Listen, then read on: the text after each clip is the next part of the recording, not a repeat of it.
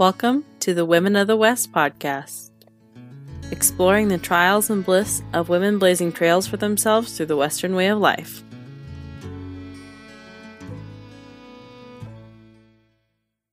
The Ultimate Cowboy Showdown was a recently aired reality show on Inspiration Network that tested participant skills in order to win the top prize, a herd of cattle. Out of 12 participants, there were 2 women. Listen in as I talk to Tara and Jay Storm about what inspires them, the importance of agriculture, and a little bit about their time on the show. Okay, well, Tara, thank you so much for doing this interview with me today. Thank you for having me. So, I mean, I read a little bit about you on social media and stuff, but you're from Iowa, correct? Yes, ma'am. I'm originally Iowa, bred and born and raised, and have migrated outside of the Midwest here recently. I've spent some time in western Oklahoma, and now I'm down in Texas. Oh, okay. Hey, corn country. I just had Angela Meyer on the podcast not too long ago. She's out of Iowa, and she's a country music singer and a yoga instructor. She teaches yoga in barns, and I so wish I lived over there so I could go. Oh, so you spent most of your grown-up years in Iowa, and what do you do? What's your life look like right now? Right now I'm in Stephenville, Texas. Haven't been here too long, just a couple months, and I'm still working in livestock production. So I do a little bit of day work, a little bit of cowboying on the side, but I'm also back to working in education. I'm a teacher, and I just keep going right back down that course, no matter how far I stray away from it, because it's something I like to do. It's something that comes naturally for me. So I'm working in education a little bit, but my main focus is I'm doing some personal projects with agriculture advocacy. So I'm hoping for some big things coming up here, probably within the next year.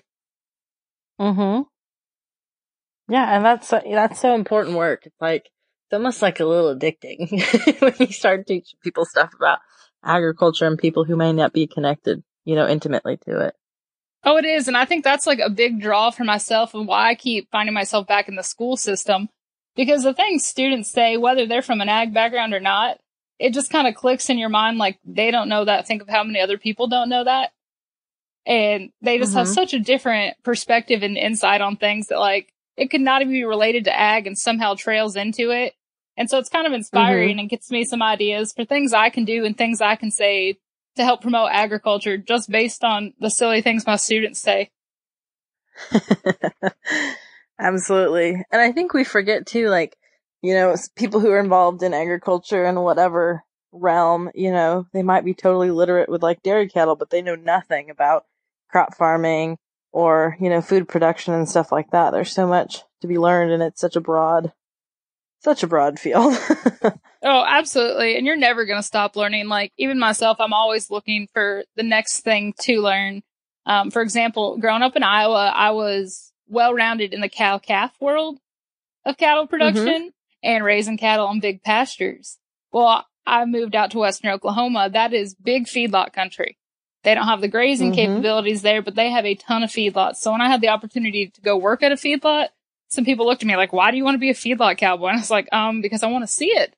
Like, I want to know the ins and out of it, because that's an essential step in beef production, and it's right in my back door. So I ended up taking a job when I was in Oklahoma working at the feedlots and getting to see the ins and out of it. And it was just crazy, like, how many things I didn't really know about feedlots, even though I would consider myself well-rounded in the world of cattle.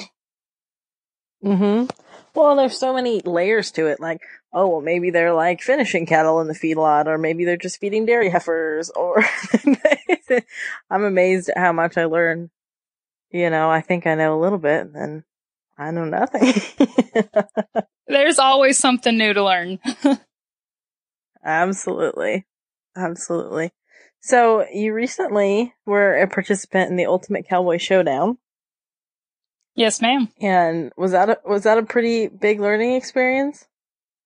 It was. It was something I never imagined myself doing, like being part of reality TV. And even going on the show, like, I kind of applied as a joke because it said they were looking for cowboys.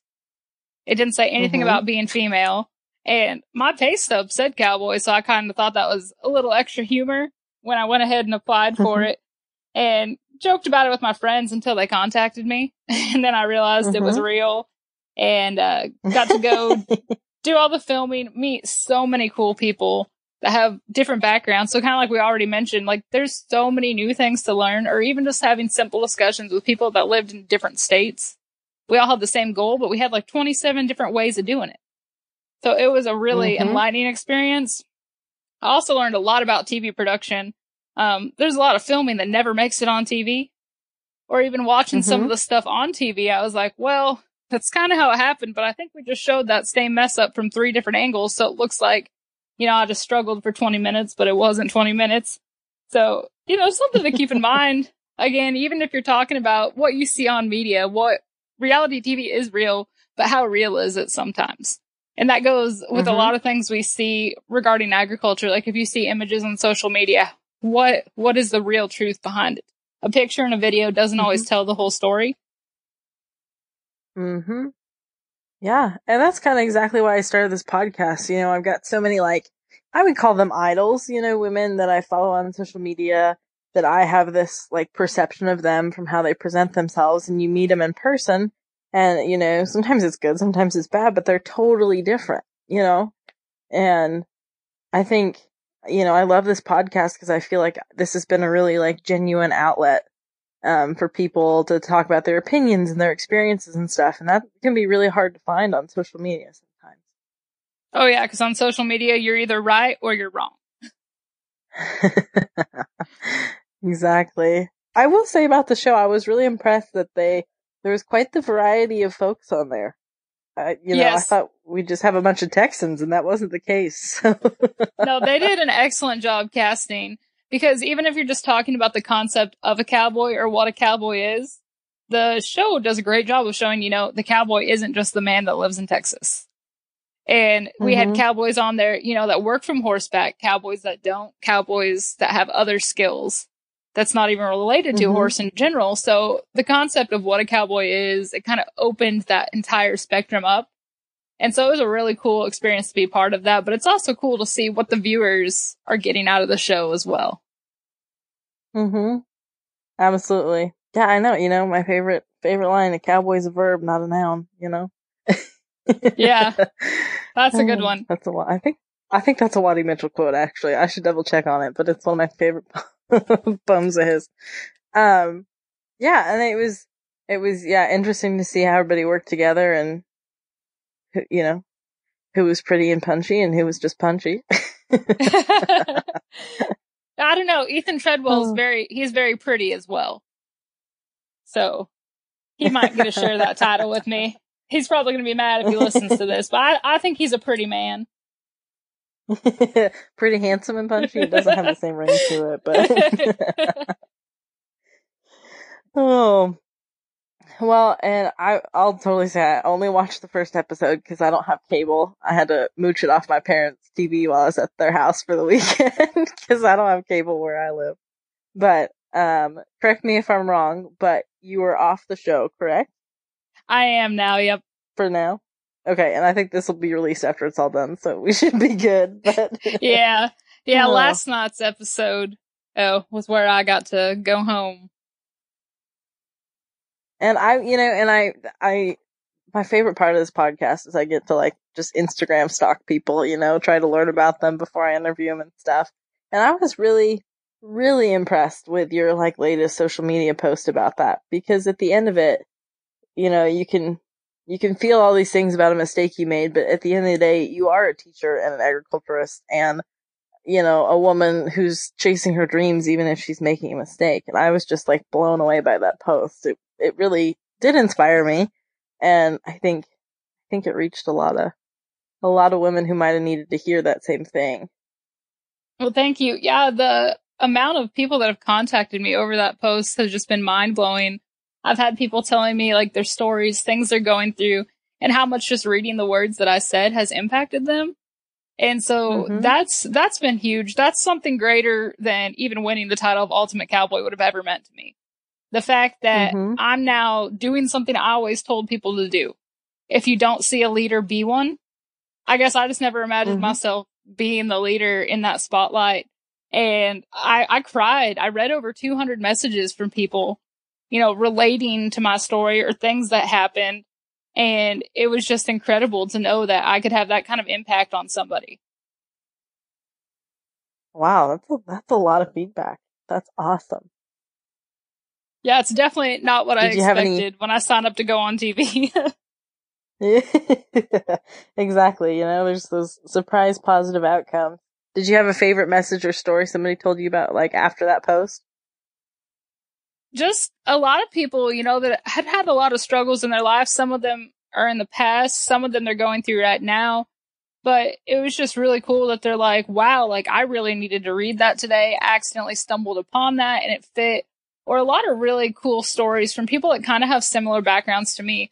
We don't have the family ranch to fit in as the typical cowboy, stuff like that. And we've had to make it on our own and forge our path.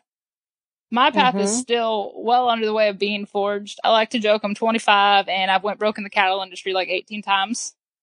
Like, I just can't seem to get built up to save my life. Like, something always goes bad, takes me back down to the starting block.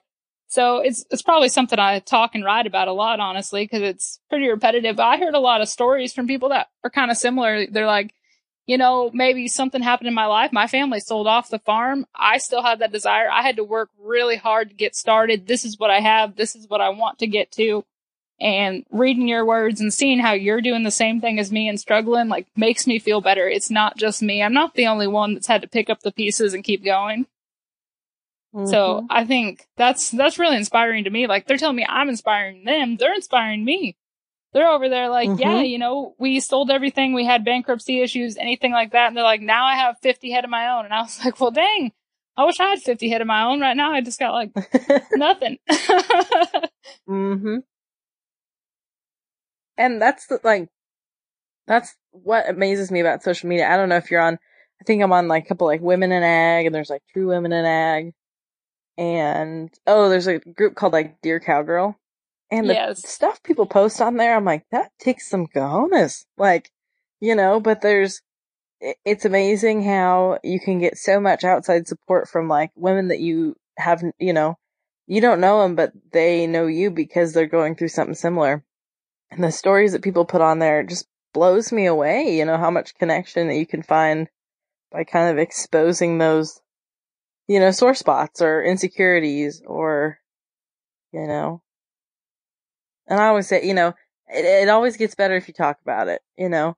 Don't beat it to death, but if you can open up about those things, it's amazing how quickly, you know, problems dissolve once you get it out in the open and find someone else to connect with, you know.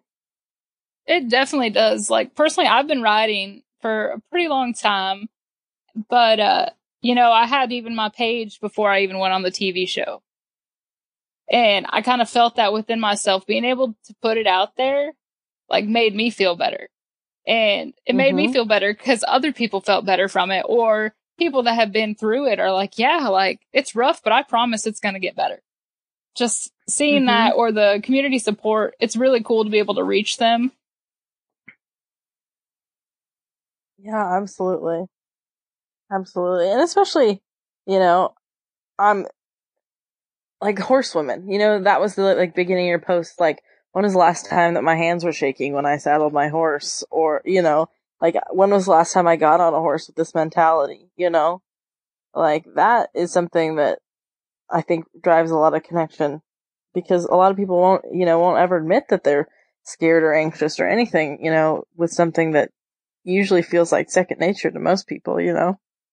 Yeah, that was definitely like one of the harder moments of my life, even watching it on TV. Like, I was like, man, I don't even want to watch this episode. Like, I see what's about to happen. I don't want to see it. I got to see it from like 4 different angles, played over 6 times. So it looked like I struggled for at least an hour. So it was a little cringeworthy for me watching it, but I was like, you know what? Stuff happens. Like, what am I going to do about it? I can't do anything about it. I made a mistake. I had a lot of pressure I put on myself internally. Something personally I can work on and improve on. Like, I'm really bad about putting too much pressure on myself on something that really doesn't matter. So it was a nice twist of perspective just to watch that. I also got a lot of messages from some funny stories from fellow cowboys and cowgirls that have had made little mistakes. They were just lucky enough that it was not caught on camera and shown on television. Oh, some of them had a little bit. Yeah, they had some better stories than I did. Like, something actually went wrong, or they got injured, or, you know, maybe they came off and ruined their favorite outfit. And I was like, you know what? At least it wasn't on TV. They're like, yeah, we're pretty thankful. It was not us and it was you up there. I was like, thank you. Exactly. If we all have video cameras following us around all the time, there'd be a lot more viral videos. Oh, yeah. Oh, so you find yourself coming back to the teaching thing, and you also have your Pretty and Punchy blog, correct? Yes, ma'am. And I guess, where does your passion lie with that? I know you said you're really, you know, you're knowledgeable and comfortable with the cattle industry, but is that kind of the realm of it, or where do you want to see more, like, agriculture education implemented? Oh, I want to see it everywhere. You know, classrooms, schools, social media, businesses. There are so many people that aren't as lucky enough to have the same background that I grew up with. They don't understand what farmers and ranchers do, where our food comes from, why our food is safe, or even the processes that make our food safe and healthy. And we see a lot of these kind of anti-ag groups. They really like to bash on the farmer and rancher, and they kind of tear down what we do. Or you'll see labels like Project Non-GMO. They're sticking that label on things that don't even come from crops that have a genetically modified version. So to the uneducated consumer, are you going to buy something if it says it doesn't have something? Well, yeah, that makes it look like it's better, right? And so it's just little tactics like that that people do as far as marketing, that it's kind of injuring the agriculture industry, whether or not they want to admit that. It's putting a downfall on us and shadowing us like we're the bad guys, we're not doing something right, you know, something else is better, when that's not the truth. Yeah, absolutely. Do you have a favorite age to teach? Oh, goodness. I can't even say I can pick an age, because I think you're never too old to learn something. But if I'm stuck in a classroom all day, I kind of like the middle schoolers or the freshmen, because they're just really awkward and weird, and they say the best things. Like, the things they'll ask you or the conversations you'll overhear, like, it's just the full entertainment. I'm going to write a book someday called Things My Students Have Said. And I'm sure every teacher will love it. Overhearing conversations, you know, the things they ask, or even I had a student one time, and bless her heart, if she listens to this, she'll know it's her. But she was looking at a paper article, and it had some boys that had won some stock show events on there. And she points at one that she thinks a pretty good looking fellow, and she goes, "Oh, Miss Powers, I would rope him and tie him like a goat." Oh, that's pretty good. So they keep it interesting. You never know what they're going to say or what they're going to ask. So they definitely keep it interesting. And it's nice to have that refreshment when you're thinking about educating people outside of the school system. Because if they have a different look when they're in school, they can even come up with a simpler way to explain stuff that you wouldn't even think of, that relays into other people's everyday life. So I think I like working with the middle school to the freshman age, just because they saw that creativity and the lack of a filter. Oh yeah, middle schoolers exciting. Are my favorite. I love them because most of them are pretty weird, but you know, I think I've come into my own weirdness as an adult, so it works, you know. Oh, and then we wanted to talk a little bit about representing like the working woman, and I'm really glad the Ultimate Cowboy Showdown brought in, you know, a couple gals, but it was still 10-2, you know. And was that intimidating at all, being around all those boys? I know you're pretty used to it if you're working in the agriculture industry, but. Yeah, you just summed that up for me. Working in the ag industry, it's a male-dominated field. So it's something I was used to. Coming from rural farm America, also something I was used to. Always one of the boys. All my friends were guys. So for me, it was just another day. Absolutely. And it's such a touchy thing, because there's so many men who can work beside a woman and not feel, you know, weird about it, or, but there's still a lot of them that can't, you know. Heck, my boyfriend introduced me to somebody the other day, and he wouldn't even look me in the eye, and I was hot. I was hot after that, you know. But, like, there is a lot of those, like, very old school ways and manners alive in the agriculture industry today that I don't know that a ton of people are aware about if they're not involved, you know? Yeah, if you're not in there, you know, you don't always think of it, because even working back at the feed yards, I had coworkers straight up tell me I shouldn't be there because I'm a female. I only got hired because I was a woman. Later, that same gentleman said, well, at least if they picked a woman to hire, they hired one that can hold her own weight. I was like, thank you for the compliment and insult all in one. I'll take it. It's one of the nicer things he said to me. It was rough, though. Like, they would have discussions about whether or not I should be there just because I was a girl. And there was actually a heated debate at work one time, because I was about the same age as one gentleman's daughters. And his daughters grew up riding. They ended up kind of doing something different with their life. They don't ride anymore. But I reminded him a lot of his girls and how he raised his girls. And he would have no problem if his girls chose a profession in agriculture. Yet another coworker was often like, no, that's our weak link just because she's a girl. So they had a pretty heated discussion at one time. But that was pretty cool just to sit back and watch, because I was just kind of giggling. The one guy that just didn't like me. I'm sorry he didn't like me, but I guess I can't fix that now. But I was giggling because they're like the same age group. So it was crazy to see how diversified their opinions were on whether or not a female should work as a cowboy. Yeah, I had a gentleman, I was mucking stalls the other day. He goes, "You're way too pretty to work that hard." And I was like, "Come again?" I don't think those two things have to do with, you know, those are two unrelated things. But same thing. Thanks for the compliment and the insult at the same time. Complisalts. Yeah, I like to call them complisalts. You just focus on the good part and like keep going absolutely. On with it. You can't let it phase you, and you can't let them see that it phases you, because that only causes more problems. It seems. Exactly. I think we're gonna, like, as females in agriculture, we're also gonna struggle a little bit more. I don't know about everybody else, but I'll try to work twice as hard to prove that I can do it. And I'm going to do more than I'm supposed to do just because I am the female. So like, yeah, look at me. Not only did I do that, I went ahead and worked on this early. Like, I found myself doing that a lot in every job I've worked. If I had like that kind of tension among the guys I was working with, if any of them from the get-go just didn't really think I should be there or that I wasn't going to be as talented as them, I always found myself doing more than I had to. And I think it kind of sucks, to be honest. It sucks that we're in that kind of situation where I'm over here like, oh, I have this done, so I'm going to try to work ahead so that way they know they should value me, instead of just like, yeah, we have 10 employees and we all do the same thing every day and everything gets done. Absolutely. One of my greatest friends in the world, she guided like trail rides for years in the backcountry of Montana. And, you know, she'd get up at 2-3 a.m. to go around Penner Colts just because, you know, all the boys make fun of her if her horses were bucking and stuff. And she was probably the handiest one, but she didn't want to show them that weakness, and she put in her hours to make sure they didn't. I'm still blown away by that.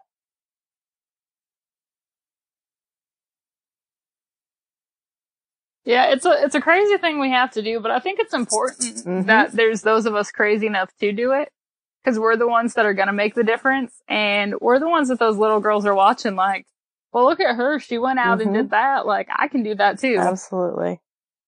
Absolutely. And I think too, you know, thinking about what our mothers and grandmothers have done, that's what allows us to live the lives that we do. You know, we face so much less discrimination or prejudice or, you know, like bias than they ever did.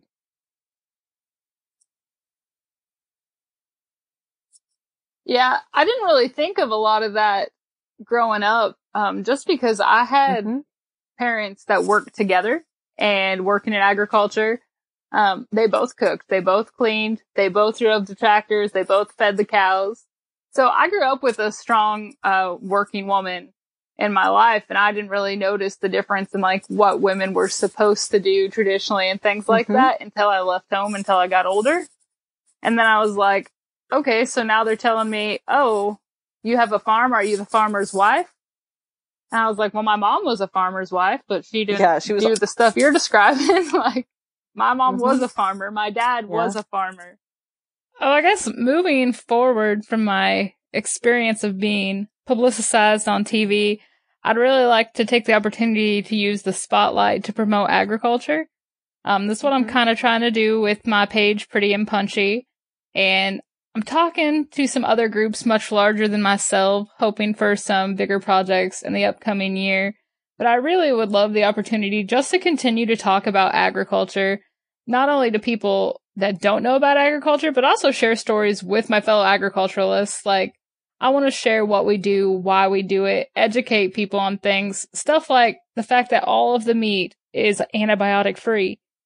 There's no reason to go pay more money for a label. It's all antibiotic free, thanks to the processes and procedures we have when, as farmers and ranchers, we're producing those livestock.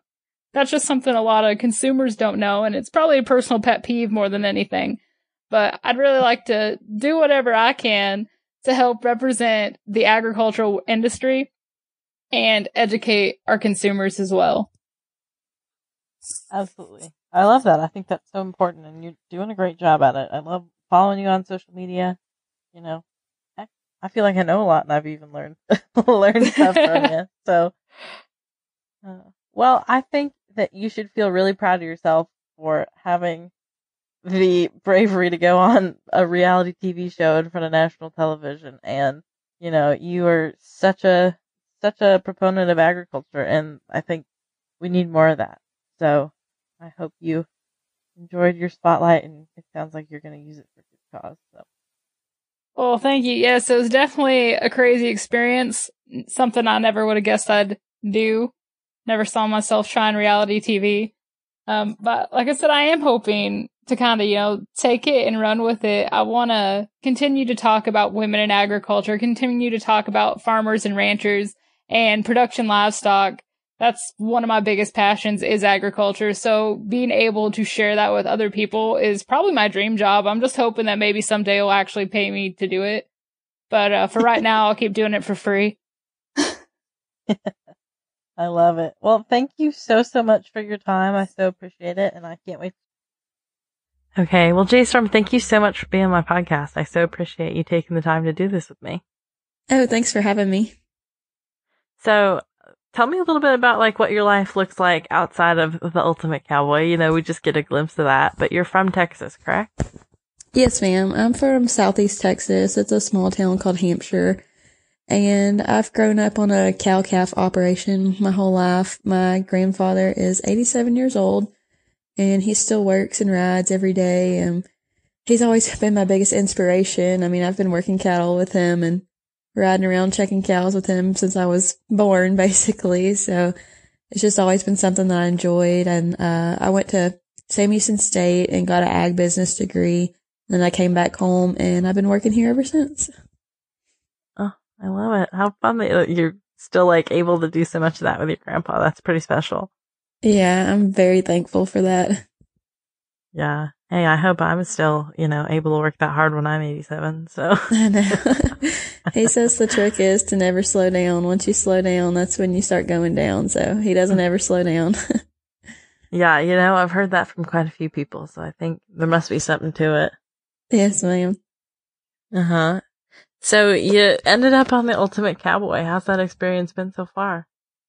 It was a very neat experience. It was definitely out of my comfort zone. Like, I'm normally a pretty shy and quiet person, so doing that was definitely like a big leap for me, but I just kind of wanted to push myself and like prove to myself that I could do it. You know, like, I've come a long way in being more confident in myself at work, and this was just kind of like another little test for me, I guess, to show myself that I should be confident in everything and that I could go out there and do it. And I mean, it was a good experience. It was a little different, you know, contest wise than what I thought it might be, but I made some good contacts and I made good friends, you know, and I mean, I feel like it'll lead to some other opportunities too. So I think overall it was a pretty good experience. I'm not sure I would sign up for a different reality TV show, but this one was pretty fun.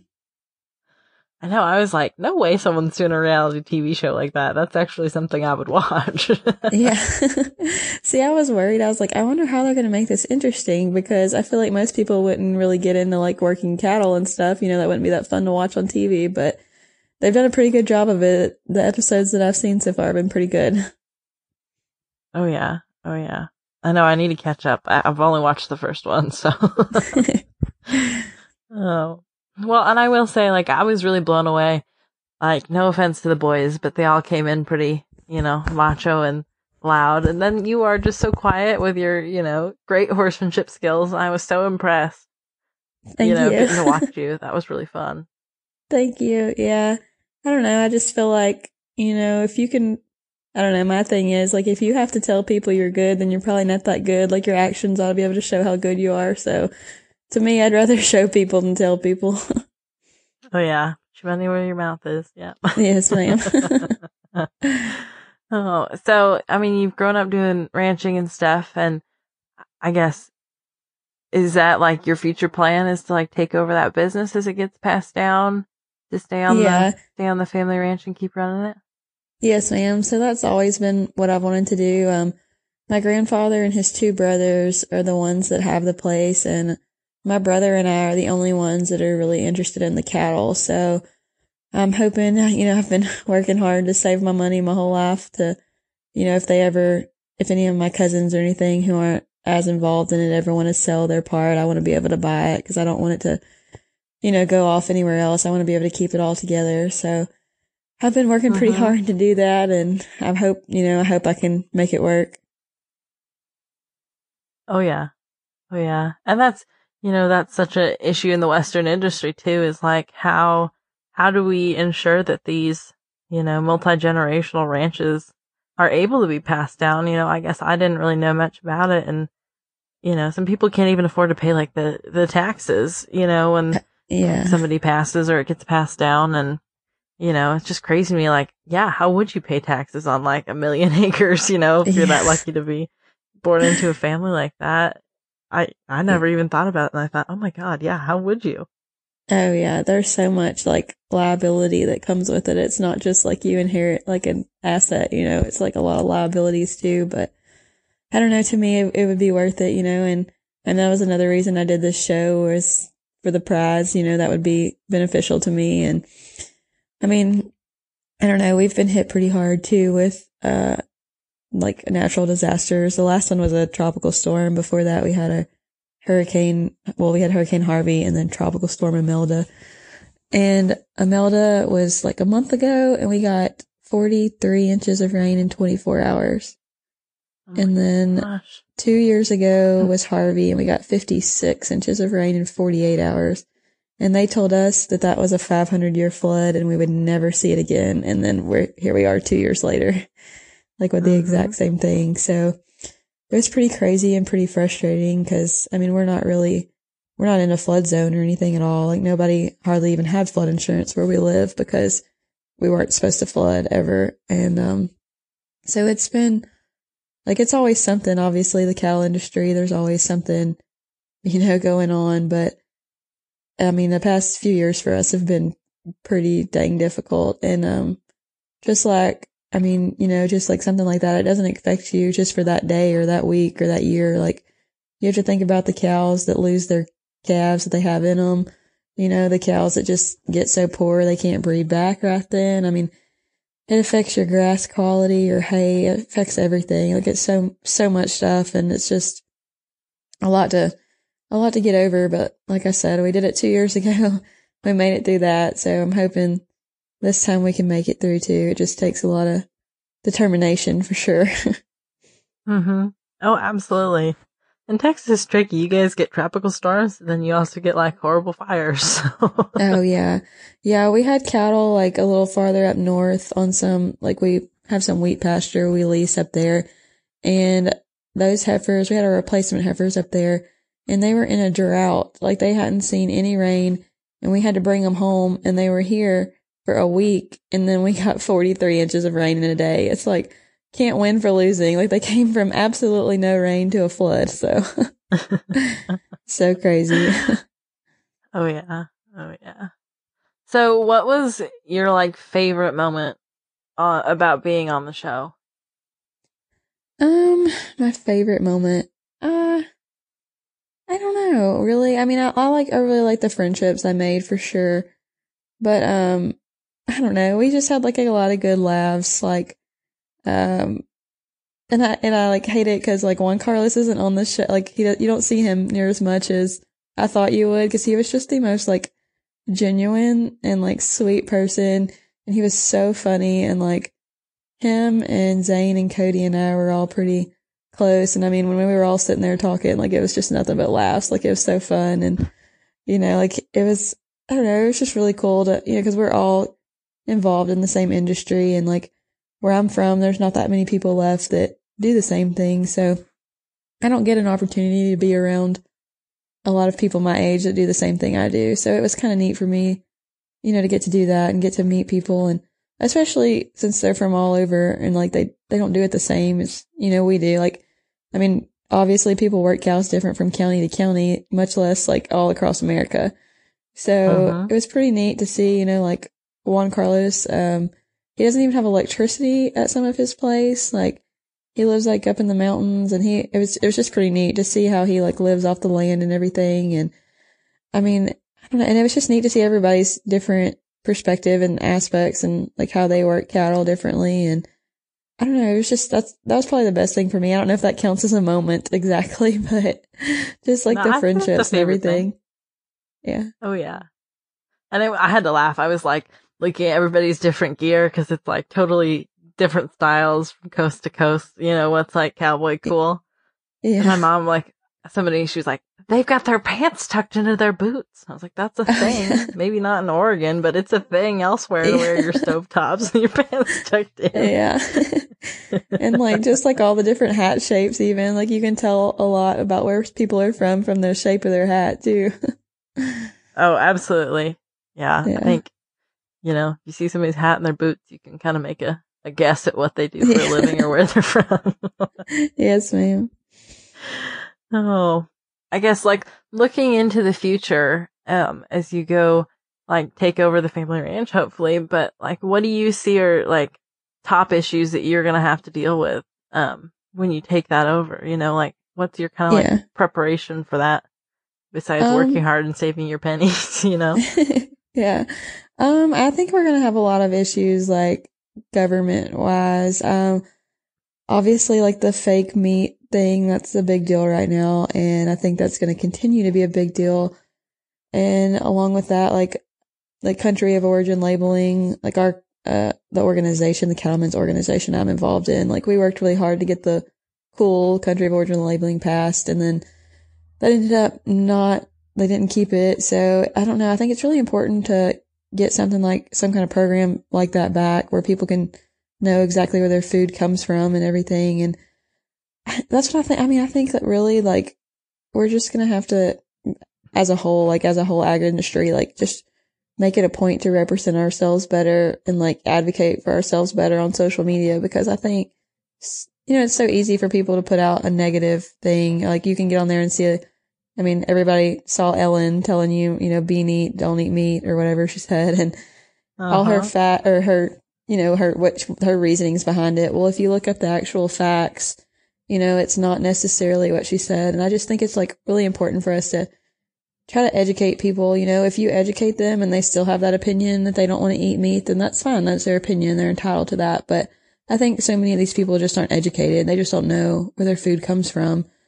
And I think that's really important, because I mean, if you know, like I said, if you get on social media, like it's so easy to be influenced the other way. And you see all these campaigns for like PETA and stuff saying we don't treat our animals right. And that's another thing about like these tropical storms. Like I wanted to tell them, like, where was PETA during this? You know, they weren't here helping the animals like we were. You know, we were risking our lives to save these animals. And, you know, like that's what people don't see, that side of it. Like we don't want to harm our animals. They're our livelihood. Like we want to treat them the best we can so that they can, you know, provide for us and provide for everyone. So I just really think like getting out there, you know, and putting a positive light on agriculture is really going to be the biggest thing we need to do in the next few years. And I mean, I know that's not specifically affecting just me and my operation, but that'll, you know, affect everybody. And I think it'll be, you know, just shed a positive light on the beef industry. And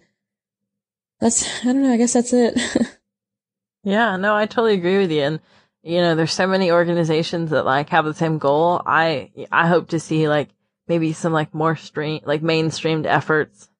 You know, yes, there's like 1,000 voices spread out. It'd be nice if there was one avenue for 1,000 voices, you know. Yes, but exactly. But I guess it goes. But I think like stuff like this, like podcasts, I think those are getting bigger. So I think it's pretty neat. Like I think this is a pretty good way to reach out to people, you know, and I don't know. And I think it really, I mean, just like even like just simple things like Instagram posts, you know, just your pretty cows every once in a while and talking about them, you know, like might make people realize, you know, that we do care for them a lot more than they think. And I don't know, just sharing. I mean, even just sharing somebody else's, you know, article about beef or anything every once in a while. Like I feel like that makes such a huge impact. So it might be just small things like that that anybody that's listening right now can do. And I think it'll help all of us. Yeah, absolutely. Absolutely. Spreading the facts and not the fiction, even though the fiction seems much more exciting to people on social media. Yeah, for sure. Okay. Well, I'll let you go watch your episode, but thank you so much for doing this. I so appreciate it. And I will. Oh, I appreciate it. Thanks for having me. Okay. Thank you guys for tuning in. I'd just like to extend a huge thank you to Tara and Jay Storm and Inspiration Network for letting me do these interviews. I hope y'all learned a lot. These two women are very passionate about agriculture education and I think are great representatives of the face of ag as we move to the future. So thank you for listening in. I'll tag their social media accounts in the post below so you can find them. Get in touch with these gals. They're awesome, and they want to spread the good word about ag. Thank you for listening.